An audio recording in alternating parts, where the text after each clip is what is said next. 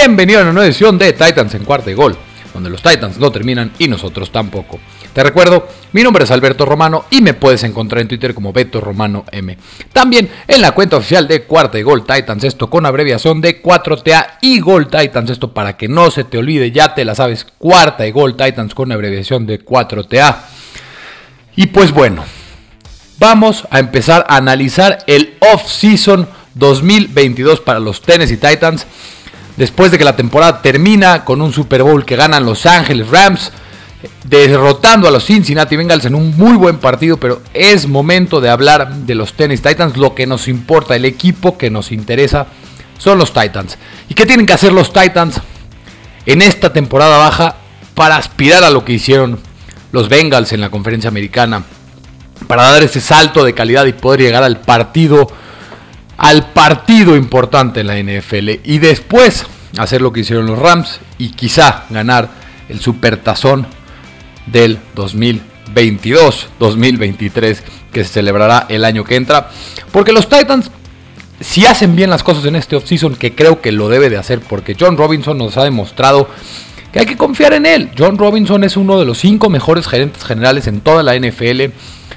John Robinson junto con Mike Rabel son un dúo que han hecho muy bien las cosas, que se ganaron su extensión a pecho. Y vamos a analizar en esta miniserie un recap de las posiciones de los Titans en este año, qué estuvo bien, qué estuvo mal, qué hay que hacer hacia el futuro en la agencia libre y en el draft con cada una de las posiciones. Hoy vamos a hablar primero de los corebacks, de los fullbacks, de los running backs y de los Titans. Después vamos a hablar de las líneas, de toda la línea ofensiva, de toda la línea defensiva. Vamos a acabar con la secundaria, con los linebackers y con los equipos especiales en los próximos dos capítulos. Pero ahorita vamos a empezar con lo más candente, con el quarterback, con los wide receivers y hay datos y cifras muy interesantes que analizar. Vamos a ir desmenuzándolas. Así que sin más preámbulo. ¡Vámonos!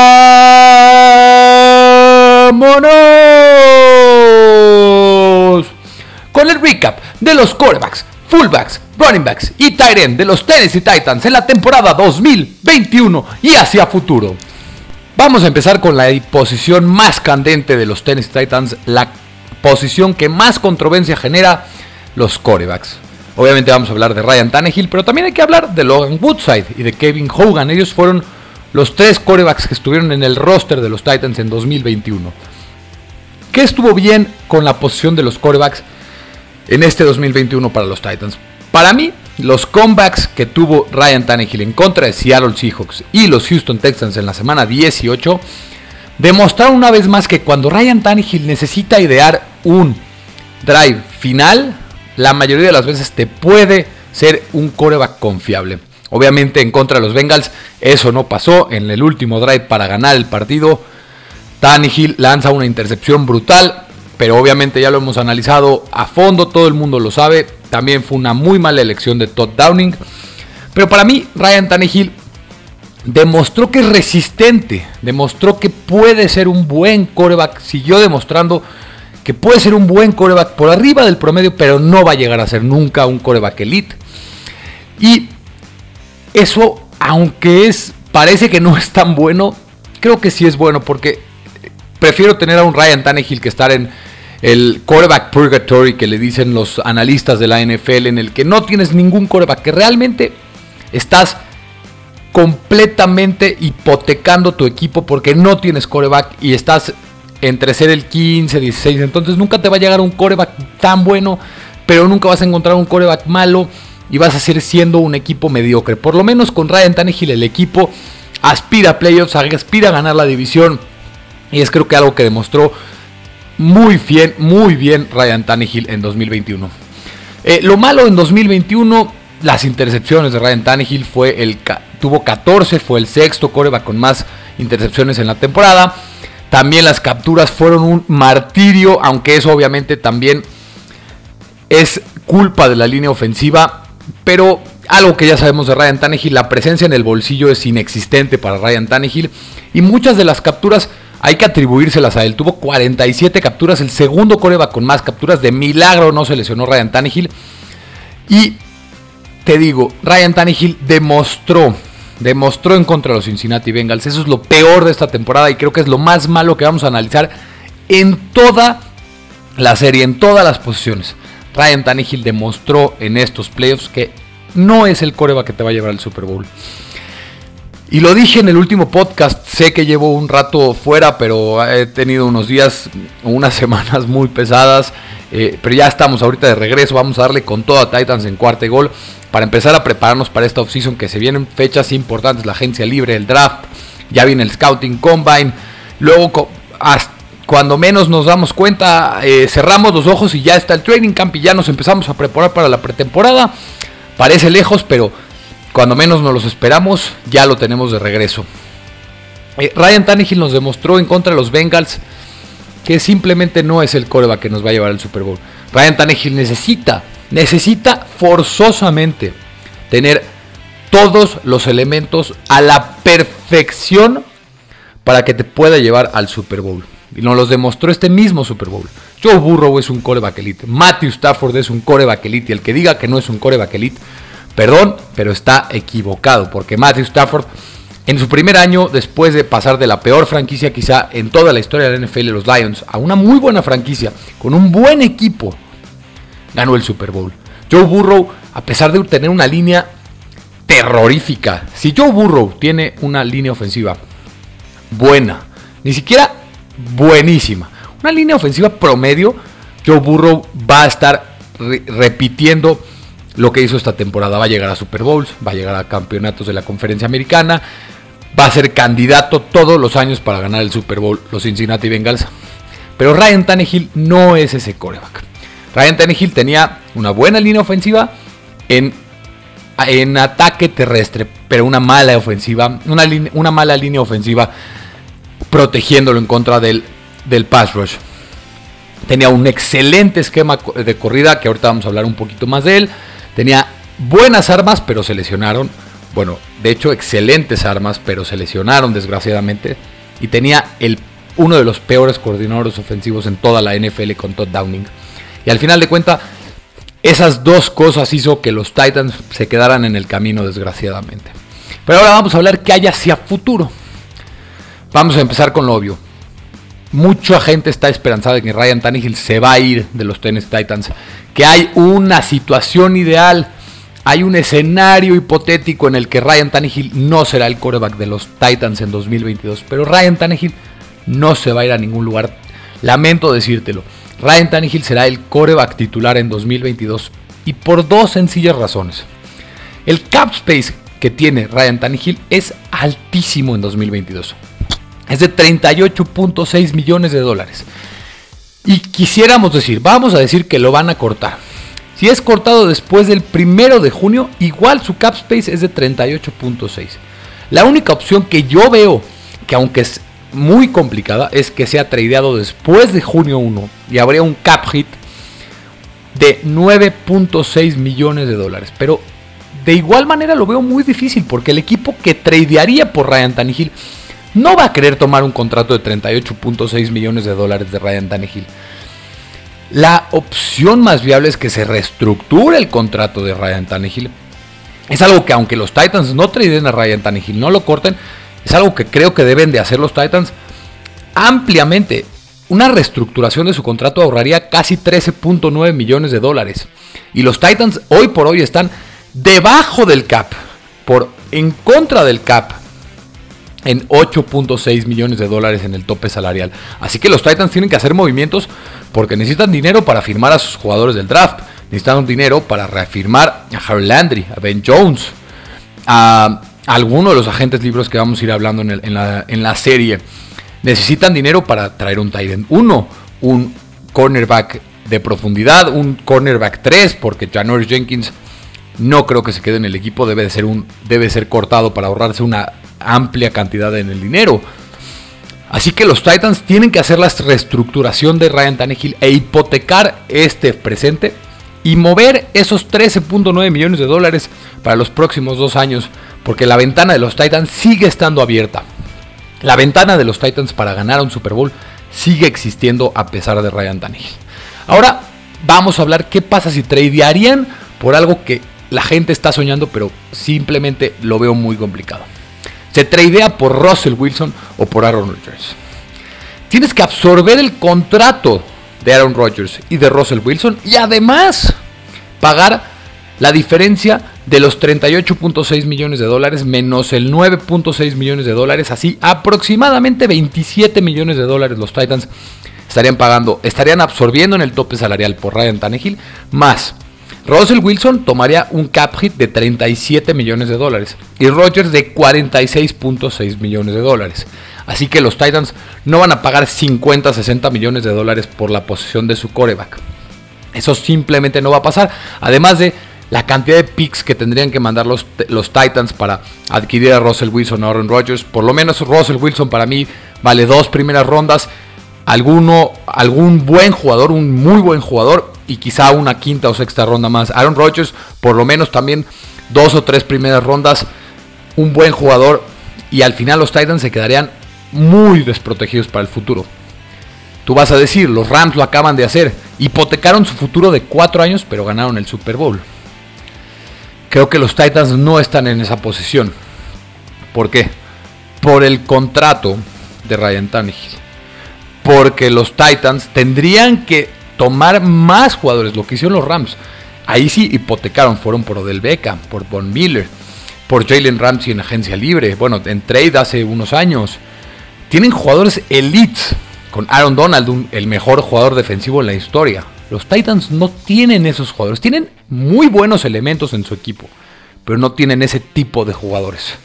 Y si los Titans irían por Russell Wilson o por Aaron Rodgers, 100% serían para mí el candidato número uno en la conferencia americana. Pero no va a pasar. John Robinson ya lo dijo cuatro veces en esta temporada abajo. Ryan Tannehill es el quarterback de los Titans para 2022. Así que en vez de hipotecar el futuro, en vez de imaginar escenarios que van a ser casi imposibles. Hay que acompañar mejor a Ryan Tannehill. Hay que cambiar a Todd Downing.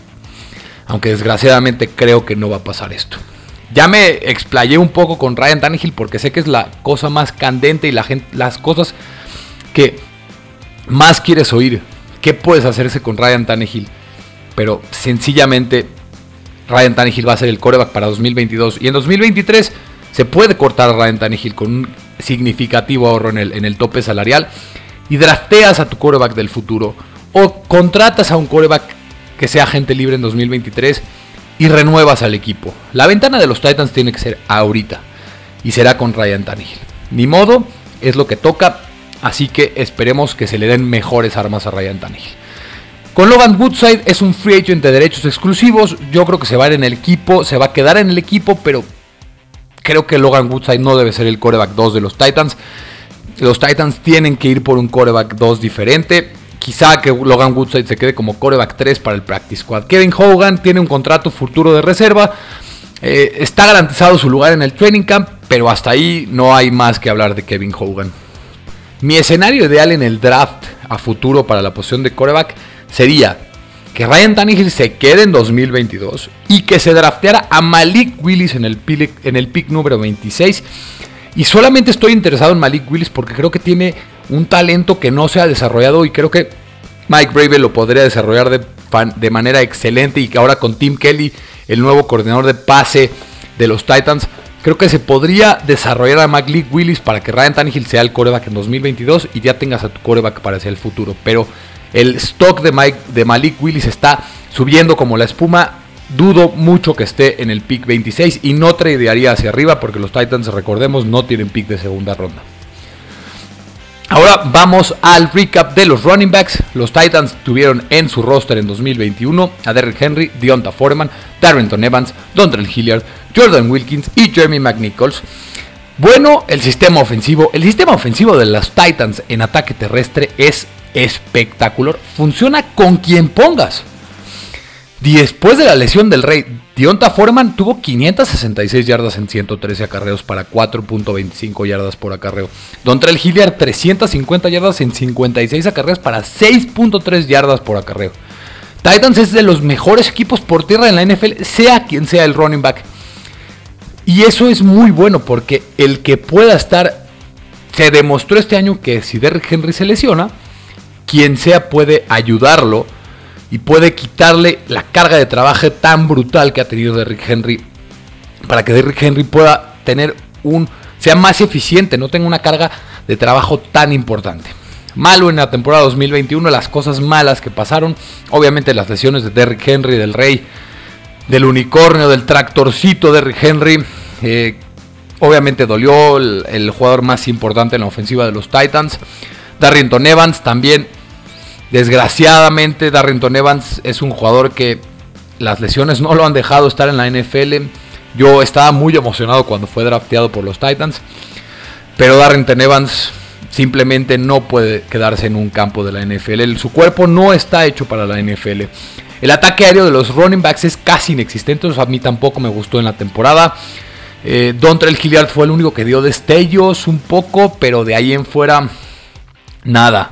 Eh, ¿Qué debe de pasar hacia el futuro para los running backs?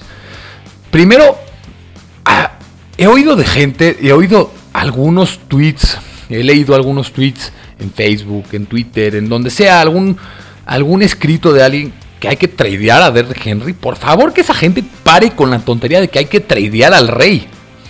Derrick Henry es el mejor corredor de la NFL todavía hasta que se demuestre lo contrario.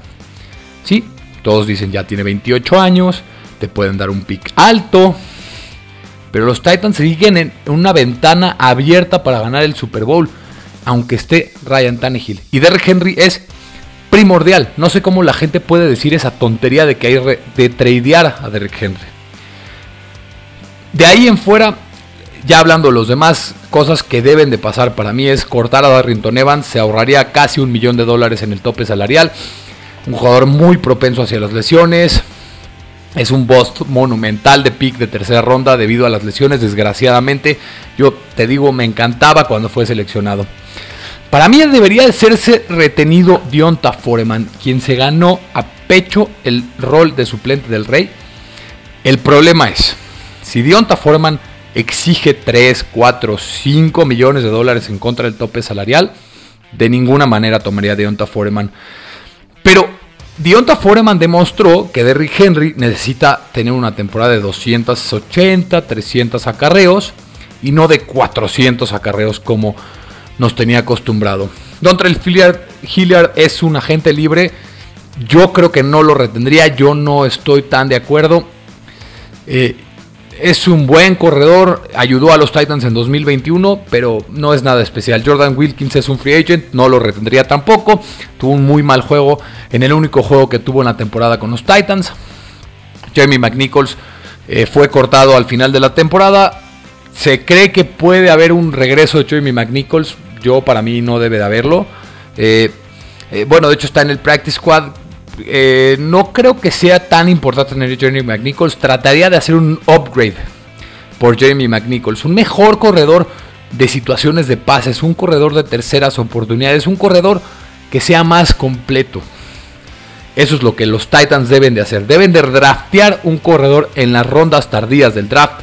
En la quinta, sexta, séptima ronda y replicar lo que los San Francisco 49ers han hecho durante toda, durante toda la estadía de Kyle Shanahan. Encontrar el valor en rondas finales. Lo que nos demostró Elijah Mitchell esta temporada es lo que los Titans deben de hacer en este draft 2022. Ahora el recap de los fullbacks. Los Titans tuvieron a Kyle Blasingame y a Tory Carter. Lo bueno en la temporada, Tory Carter, quien debe de ser el fullback titular. Otra joyita encontrada por parte de John Robinson como undrafted free agent. Tory Carter de verdad demostró que él debe ser el fullback titular. Lo malo, Cary Blasingame no debe de seguir en el equipo. Es agente, es agente libre. Tuvo lesiones y ese pase soltado en contra de los Bengals. Ay, ese pase aún me sigue doliendo en el alma, en el flat. Para ganar un first down. Ay, Blasingame, por favor.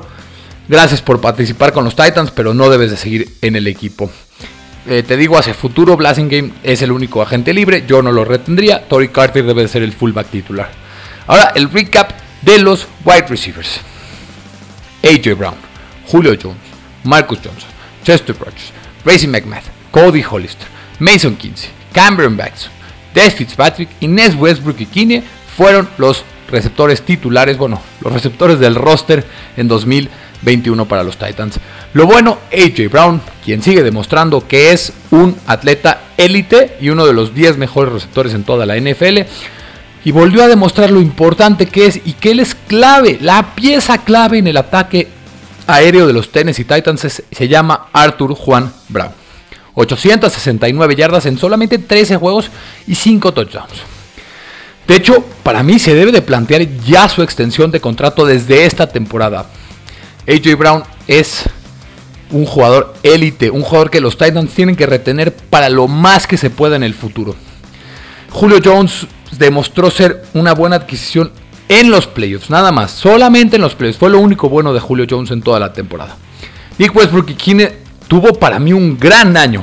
Se le dio mucha responsabilidad, mucho mayor responsabilidad de la que debería. Es un buen wide receiver 4 o 5. No es un wide receiver 3, es lo que se le exigió hacer por las lesiones a Nick Westbrook y Kine. Pero no es eso, Nick Westbrook y Kine. Y demostró que tiene atributos para estar como jugador de los Titans. Muy bueno bloqueando. Me gusta mucho lo que hizo Nick Westbrook y Kine y AJ Brown. Arthur Juan eh, me tiene completamente enamorado. Esa recepción a una mano en contra de los Bengals. Creo que es una estampa que va a marcar su carrera. una recepción tipo la de Odell Beckham con, los Giants. Esa recepción va a ser como el highlight de su carrera. Eh, AJ Brown tiene que ser futuro clave, pieza clave que tiene que quedarse por lo menos unos 5 o 10 años más con los Tennessee Titans y creo que va a acabar siendo el mejor receptor abierto en toda la historia de los Tennessee Titans. Lo malo en los 2021, Julio Jones, una decepción total en su adquisición en su trade, solamente 434 yardas en 10 juegos y un touchdown. Eh, además de la lesión de, Julio Jones, Marcus Johnson, eh, solamente un buen juego en contra de los Saints, Cameron Batson ruptura del ligamento cruzado anterior en la semana 4 o 5, no me acuerdo cuál fue exactamente. Racing McMath y Des Fitzpatrick eh, parecen ser desperdicios de picks. Eh, aún me duele tanto saber que los Titans tradearon hacia arriba por Des Fitzpatrick y no por Amon Brassen Brown. Eh, es algo creo que lo que menos de las cosas que más se le deberían de recriminar a John Robinson después de Asaya Wilson en su carrera creo que va a ser ese trade hacia arriba por Des Fitzpatrick y no por Amon Razan Brown. Amon Razan Brown creo que va a ser un muy buen receptor en la NFL. Algo malo también para mí, Chester Rogers demostró que es malo y no tiene el talento necesario para quedarse en el equipo. Eh, hacia futuro, se ha planteado que se corte a Julio Jones y se ahorrarían 4.8 millones de dead caps. Eh, habría un 4.8 millones de dead caps y se ahorrarían 9.5 millones en 2022. Pero para mí el problema no sería el dead cap que se generaría en 2022, sino sería en 2023 que sería de 8.4 millones, además del que está de los 4.8 de 2022. Yo dejaría a Julio Jones en 2022, lo cortaría en 2023 porque te digo otra vez, los Titans siguen teniendo una ventana abierta para ganar el Super Bowl. Si se corta en 2023, solamente había un dead cap de 2.8 millones de dólares. Así que los Titans tienen que retener a Julio Jones. Si las lesiones se lo permiten, podría ser una clave importante para el equipo. Los free agents son Marcus Johnson. Lástima las lesiones porque tiene un talento brutal, pero no lo retendría. Las lesiones nada más no lo dejan demostrar ese talento. Chester Rogers, bye. Vete de aquí. Chester Rogers, los Titans, creo que la, la necesidad primordial número 2 de los Titans después de Titan es un wide receiver slot. Porque los Titans tienen que dar un upgrade a su posición de wide receiver 3, de wide receiver slot. Chester Rogers es de verdad brutal, es malísimo. Eh, Cameron Batson, yo lo retendría, es mucho mejor que Chester Rogers, sería un buen wide receiver 5 y Nick Westbrook, ¿quién va a regresar al equipo? Porque, porque es un agente libre restringido de derechos exclusivos. Esto significa que solamente los Titans pueden firmar a Nick Westbrook y Kine. Eh, ¿Qué deberían de hacer los Titans en el draft si deciden irse por un receptor? Un pick tempranero en el draft. Jameson Williams de, Alabama, Chris Olave de Ohio State, Traylon Burks de Arkansas, Jahan Dodson de Penn State en primera ronda, John Mechie de Alabama, David Bell de Purdue o Garrett Wilson de Ohio State en segunda ronda. Vamos a ir hablando un poco más de estas personas para que te vayas familiarizando en esta temporada baja, preparándonos para el draft. Pero es una buena clase de receptores que viene en esta temporada, en este draft 2022. Imagínate una ofensiva con, no sé, AJ Brown, Julio Jones, Jameson Williams. Es un gran cuerpo de receptores. Es un upgrade gigante en el wide receiver 3 o un slot wide receiver. Y ahí los Titans tendrían ahora sí un ataque aéreo muy, muy bueno. En agencia libre yo no gastaría. ¿Por qué? Porque los receptores que están disponibles o vienen lesionados o ya están un poco grandes o simplemente son inalcanzables. Chris Godwin y Michael Gallup, ACL, Allen Robinson desaparecido por completo. Davante Adams obviamente obviamente sería la mejor adquisición que podrían hacer los Titans, pero Davante Adams no se va a ir a ningún lugar y tampoco creo que Aaron Rodgers se va a ir de los Green Bay Packers. Y los Titans no tienen los recursos para ir por Davante Adams tampoco, ni por Allen Robinson, porque los Titans, recordemos, están en una situación difícil de cap space. Sé que el cap space es dinero de Monopoly, pero los Titans creo tienen 8.6 millones de dólares en contra del tope salarial, así que eh, no, no creo que vaya a pasar. Mike Williams es otra opción interesante, pero creo que se va a quedar en Chargers. Eh, eh, está como anillo al dedo en ese esquema ofensiva de Los Ángeles. Tampoco le pagaría lo que creo que va a demandar, que van a ser entre 13 y 15 millones de dólares. Will Fuller lesionado, Juju Smith Schuster viene de lesión, tampoco me gusta su personalidad, no encajaría con la cultura del equipo. T.Y. Hilton, Emmanuel Sanders, AJ Green son receptores ya muy viejos. Yo iría por un free agent barato para que sea mi wide receiver 4 o 5, Chris Conley, un Byron Pingle, un Killian Cole, que te van a costar 2, 3 millones de dólares y creo que ayudarían mucho al equipo para tu wide receiver 4 o 5. Ahora el recap de las alas cerradas. Los Titans tuvieron a Anthony Fixer, Jeff Swain, Michael Pruitt, Ryan Iso, Riley Moore, Austin Ford y Tommy Hudson en el equipo en 2021. Bueno, ¿qué fue bueno para los Titans en la posición de ala cerrada? Realmente casi nada. Para mí solamente el potencial que se vio en Tommy Hudson Lástima su lesión de tobillo que lo tuvo fuera casi todo el año. Geoff Swain mejoró como bloqueador a lo largo del año, pero al principio estuvo muy, muy mal. Y Michael Pruitt contribuyó bien, lástima de su lesión, que eso fue de las cosas más malas que pasó en la posición en 2022, en la, posición de los Titans en 2021. Y lo peor en esta posición, Anthony Fixer, la mayor decepción de todos los Titans en 2021. Lamentable su participación especialmente de Anthony Fixer, pero lamentable la participación de casi todos los Titans en 2021. Eh, lo dije en varias ocasiones, el ataque aéreo de los alas cerradas de los Titans es casi casi ni existe. Los Titans no tienen un tight end. Hacia futuro, eh, Austin Ford tiene un contrato de futuro, así que estará en el training camp, pero hasta ahí no es importante. Ryan Iso, eh, Riley Moore también tienen contrato de futuro, pero estarán máximo en practice squad y no pasa nada si son cortados no son importantes. Pero ahora lo bueno. Anthony Fixer, John Swain y Michael Pruitt son free agents. ¿Qué haría yo? Primero, dejar ir a Fixer. Yo no lo retendría, solamente lo retendría si llegara a aceptar un contrato barato después de que cobrara 3 millones de dólares en este 2021. Yo aceptaría que cobrara entre 1 y millón y medio, entre 2 millones de dólares. Y sería la única opción, pero no creo que vaya a costar eso Anthony Fixer. Eh, Jeff Swain lo retendría un contrato parecido que tuvo en 2021 de 2.5 millones de dólares. Si pide más, fuera, no te queremos en los Tennessee Titans. Michael Pruitt, a pesar de que me encanta y me duele mucho, es un muy buen jugador, es una persona que quieres alentar hacia él. Su lesión fue gravísima, de verdad. Y no creo que vaya a ser el, el de antes. Con todo el dolor del mundo lo dejaría ir a Michael Pruitt. En Free Agent hay muchísimas opciones y es a donde yo iría. No en el draft, en agencia libre. Los Titans novatos, recordemos, tardan mucho en contribuir. Y los Titans están en el presente, no en el futuro. ¿Qué opciones me gustan a mí? Las opciones realistas y que me gustan son Tyler Conklin y Gerald Everett. Tyler Conklin, que es de los Minnesota Vikings, y Gerald Everett, que es de los Seattle Seahawks. Dos excelentes alas cerradas que saben bloquear y que también pueden utilizarse en el ataque aéreo. Y además no van a ser tan costosos. Unos, para mí, creo que van a costar entre 4 y 5 millones de dólares anuales. El Tyrant ideal, si nos queremos poner los moños, sería Dalton Schultz de los Dallas Cowboys. Es un muy buen receptor y también un muy buen bloqueador. Pero John Robinson nos ha demostrado que no le gusta gastar tanto en los alas cerradas y no creo que los Cowboys tampoco lo vayan a soltar. Eh, para los que piden a Mike Gesicki, eh, no estoy a favor porque va a costar mínimo unos 10, 12 millones de dólares y no bloquea absolutamente nada Mike Gesicki.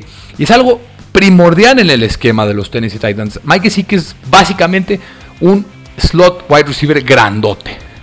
Así que Mike Gesicki no encaja en el sistema ofensivo de los Titans. Hay que contratar un Titan sí o sí en agencia libre. Si fuera un pick del draft, también hay buenas opciones. En primera ronda, Trey McBride del Colorado State. En segunda ronda podría ser Jalen Windermeyer de Texas AM. O Kate Otton de Washington. Eh, a mí me gusta muchísimo Jalen Windermeyer. Creo que sería un buen pick. Y si te llegara a caer a, en, eh, los Titans subiendo en segunda ronda, porque te digo, los Titans no tienen pick por el trade de Julio Jones en segunda ronda o, quizá los Titans se echan para atrás de la primera ronda, caen a, mediados de la segunda y eh, seleccionan a Widermeyer. Sería un muy buen pick este Tyrant de Texas AM. Pero a mí no me encanta la idea de draftar un Tyrant novato y que sea el Tyrant principal. Yo lo complementaría con un Tyrant de agencia libre y otro draft en rondas tardías para que sea el Tyrant 2. Ese es mi plan ideal hacia futuro y mi recapitulación de las cosas buenas, las cosas malas que pasaron en 2021 con los quarterbacks, running backs, fullbacks, wide receivers y tight de los Tennessee Titans en 2021 y qué esperar en esta agencia libre, en este draft, en esta temporada baja de los Tennessee Titans para 2022 y que los Titans puedan dar ese salto de calidad y poder llegar a la tierra prometida. Y pues bueno, así terminamos un episodio más de Titans en cuarta y gol. Muchísimas, muchísimas gracias por escucharme.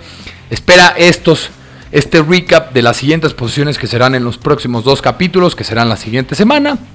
Muchas, muchas gracias por escucharme. Si te podría pedir un favor gigantesco antes de que te vaya, dale suscribir, dale compartir, dale descargar a este podcast en tu plataforma preferida. Sígueme en Twitter como Beto Romano M y también en la cuenta oficial de Cuarta y Gol Titans. Esto con abreviación, ya te la sabes de 4TA Eagle Titans. Te recuerdo, mi nombre es Alberto Romano, porque los Titans no terminan y nosotros tampoco. Cuarta y gol.